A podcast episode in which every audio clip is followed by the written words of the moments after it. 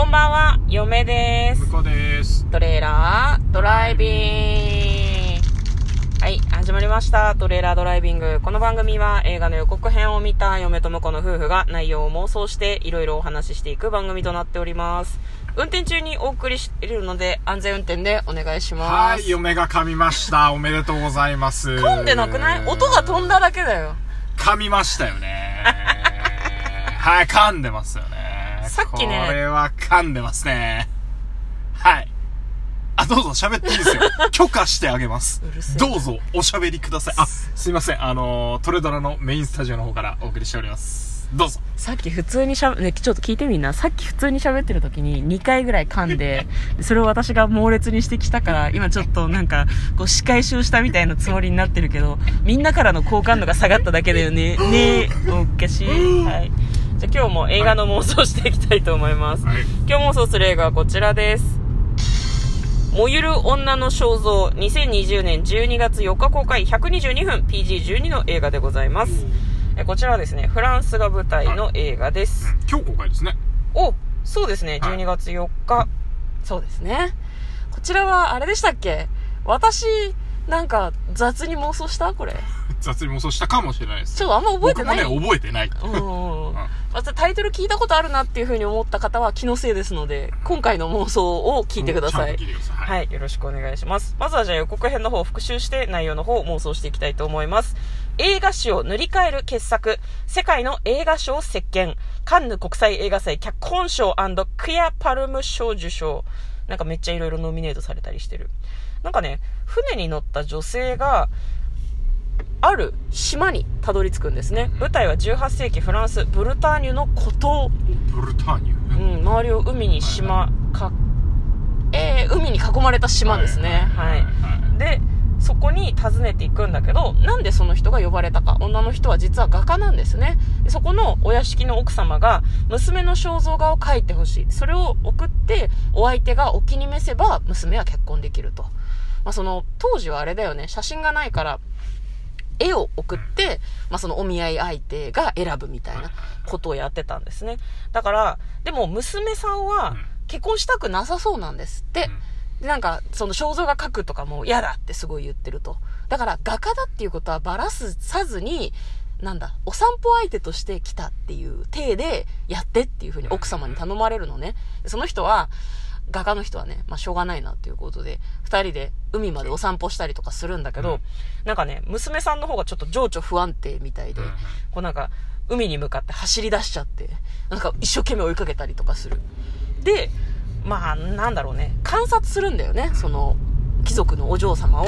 その、普通ならさ、座った状態で、こう、鑑賞とか、じっくり見て絵を描くけど、そういうことをさせてもらえないから、なんか、どういうところを観察して、まあ、上げた髪を見たりとか、耳の軟骨の形を見たりとか、肌の色とか、なんか目の感じとか、そういうのをすごくよく見なきゃって言ってめちゃくちゃ頑張ってるのね。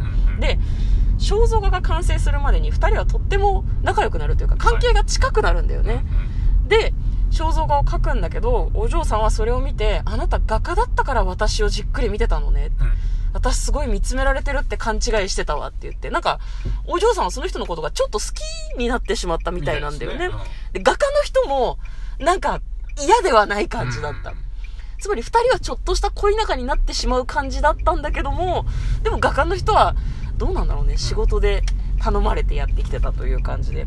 で、まあ、その、お嬢さんの方は、まあその結婚したくないなっていう思いを抱えているんですけれども、果たしてどうなっちゃうのか。最後の方はね、なんか浜辺に佇んでいるお嬢さんのドレスの裾が燃えているみたいなシーンで、予告編の方は終わっておりました。ちょっと不穏な感じだったわね。はい。ということで、内容の方、妄想していきましょ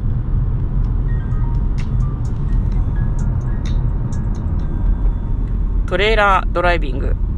うん。はい。なんか、すごい、あれだよね。そうね、これは、でもポイントとしては、うん。まああの、おまあ、恋仲になっていたので、うん。まあレズビアンなわけじゃないですか。そうだね。だからその貴族のお嬢さんが結婚したくない理由はレズビアンなのかそれともあのー彼女のことを好きになったからレズビアンになったのかうん。っていうところがちょっとまず一個ね気になるところかそうねなでそれからうん。あれだね。あのーまあ、最終的に、まあ、絵は燃やしたのか燃やしてないのか。うん、なんか予告の中に絵を傷つけたりとか、うん絵をなんかバーンってやってるみたいなシーンがあったんだけど、それって肖像画が完成しないことになって、なんか画家としての名声とか大丈夫なのかなとか、お賃金出るのかなとかちょっと気になるよね。うんで、最後三つ目としては、まあ、最終的に二人がどうなったのかっていうところそうだね。まああ。一個一個ちょっと当たってきますか。うん、うん、うん、うんうん。最初は、まあ俺、俺はどうかななんか、さい別になんか、結婚したい、自分がレズビアンだっていう自覚とかはなかったんじゃないかなと思うんだな。どちらに？あのーお嬢さんに？貴族のお嬢さんの方には少なくとも。うん。でもなんか言われたままに結婚するの嫌だなって思ってっていうたんだ、そう最最初は。でうんまあお散歩してって一緒にこうし信頼されようとしてね、うんうんうん。あの画家の人はさうん。あのお嬢さんに心開いてもらおうとするわけじゃないですかそうだね。うんだからそその中で、まあ、彼女っていう人間にねうん。惚れ込んでうん。で好きになってしまったのではないかなっていうのが、うんうんなんかそっちの方がいいなっていう気がするなるほど。女性しか愛せないとかそういうわけじゃなくって、知り合ううちにその人の人柄が好きだなと思って、この人が性別とか関係なく好きだから一緒にいたいっていうふうに思うようになるってことだよね。そうだね、うんまあまあ愛っていうよりはこう恋なのかもしれないけどねうんうんうんうん。まあ当時はね、きっと愛とか恋とかきっと多分そんなに許されず、親が決めた相手と結婚するのが当然っていう世界だったと思うから、うん初めて友達っていう風に認識した人に、なんかその友情以上の愛情を感じてしまうこともまああるかもしれないよね。そうだね、ん次何でしたっけ？次は、えっ、と、その後、絵は燃えるのかっていう。ああ。燃やすのか、完成するのか。いや、あれは画家の人の新象風景で完成すると思うよ。だって仕事だもん。で、まあ、絵は描くよね。うんでも、その、まあ、彼女自、えっ、と、貴族のうん。お嬢さん自身が、その、画家だってバレ、分かっちゃった後に、うん。まあ、絵を燃やすとか、うん。あの、消しちゃうとか、うん。そういうのはあるような気がするよね。ああ。一回消しちゃうけど、でももう一回書き直してそれを置いてやっぱり出ていくとかじゃないのかな。まあ、それ二人の結末にも通じるところなんだけど、うんうんうんうん。いや、でも、なんか、あの、仕事として書く一枚以外にもう一枚書くとかもあるかなとは思う。ああ、そう、ね。もう一枚というか、その気持ちをね。うん。まあ、多分、かの、あの、画家の女性の方はまんざらでもない感じだったから。うんうんうんうん。でも画家の人はね、その予告の中で、なんか、なんだろうな、その、生き方を選べる人に私の気持ちはわからないって、あれ逆かな？あれお嬢さんが言ってたのか逆のセリフかもしれな？ないね。でも、あの、うん。画家の人は結婚はしないって言い切ってたから、うん。あの、さっきの一番最初の話に戻っちゃうけど、画家の人はもしかすると、女性しか愛せないとか、うんうんうん。自覚があったかもしれないなとは思ってそうだね、確かに。で、最初は仕事のつもりだったけど、なんかだんだんやっぱり好きになっていっちゃうみたいな感じだったんでしょうね。うーん。そうね、絵は燃えるかな？でも燃えるとしたら、画家本人が燃やすっていうよりお嬢さんが燃やすんでしょうね、きっとね。そうねう。ん。でもか、でも書かなかったからって言ってさ、うん。お嬢さんが、えーっと、画家の人はまあそこでいなくなるけど、別な画家連れてきて書かれちゃったら終わりなわけじゃん。うん。そうだねうん。だ少なくとも好きな人が描いてくれた絵じゃん、自分を。燃やせなくない？燃やそうとして燃やせないとかなんじゃないのかな？わかんない。そうね。まあだから、そうなってくると、画家の人自身がうん。燃やして、まあ二人で、うん。あの、お屋敷を出ちゃうっていうのもあるかなと。おー。ロマンスな感じだよね、これね。そうね。そういう作品じゃない感じはしたけどね。うんもうちょっとね、うん。そうか、うーん、どうかね。どうだろうね。絵は燃えるのか。燃え、燃え、絵が燃えるとお嬢さんも燃えるみたいな感じかな。アウターゾーンみたいになっちゃうけど、急に。うん。急にね。そうそうそうそう。なんかそういう呪い的な、いや、そのもう純粋なラブストーリーだと思うんだけどね。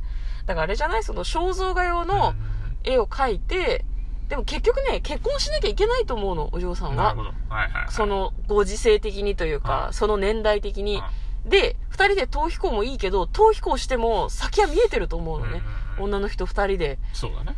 防犯とか的にも危ないし、多分ご飯を食べていくことも厳しいだろうと思われるから、もう多分そうするしかないんだと思うんだよね。だからその肖像画と共にお嬢さんはその島に残されるけれども、なんかね、多分個人的に描いた、二人で一緒にベッドに寝そべってるみたいなシーンがあったじゃん。あとね。個人的に描いた素描のような絵を置いてってくれるんだと思うんだよね。そのお嬢さんの。で、それを、こんなに手に取っ継ぐんじゃないですかね。うんなるほど。うん、肖像画はだって相手のとこに行っちゃうじゃん。うん自分の元に残らないから。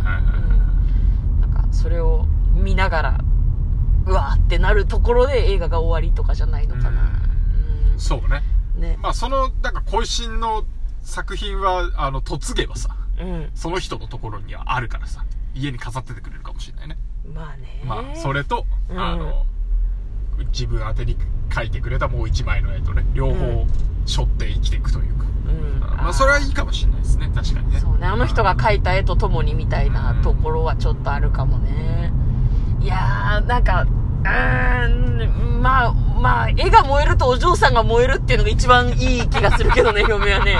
いいってよかないんだけど、妄想としてはね。妄想としてはねそうねうん。そんな話誰もきっと見たくないでしょうからね。すごいね、なんかこう、海辺の感じとかね、うん。一枚一枚のこう、絵がすごい綺麗な。映画だなっていう風に思いながら予告を見ていました。これなんか最新のシネコンっていうよりはちょっと古い映画館とかで見たい感じだよね。わかります。雰囲気的にはね。そうですね。簡単にストーリーを読んで参ります。お嬢さんの名前がね、エロイーズっていうの。ごめんね、これちょっと、全然そんなこと気にしてないと思うんだけど、うん、気になっちゃうよね。なんか日本人がエロ漫画島で爆笑するのと同じ現象がちょっと起こってしまって、ストーリーを全然読めない。中うん。学生か中学生だな、これ。はい、ということで終わりです。終わりかい 嫁とトレーラードライビングまったねー。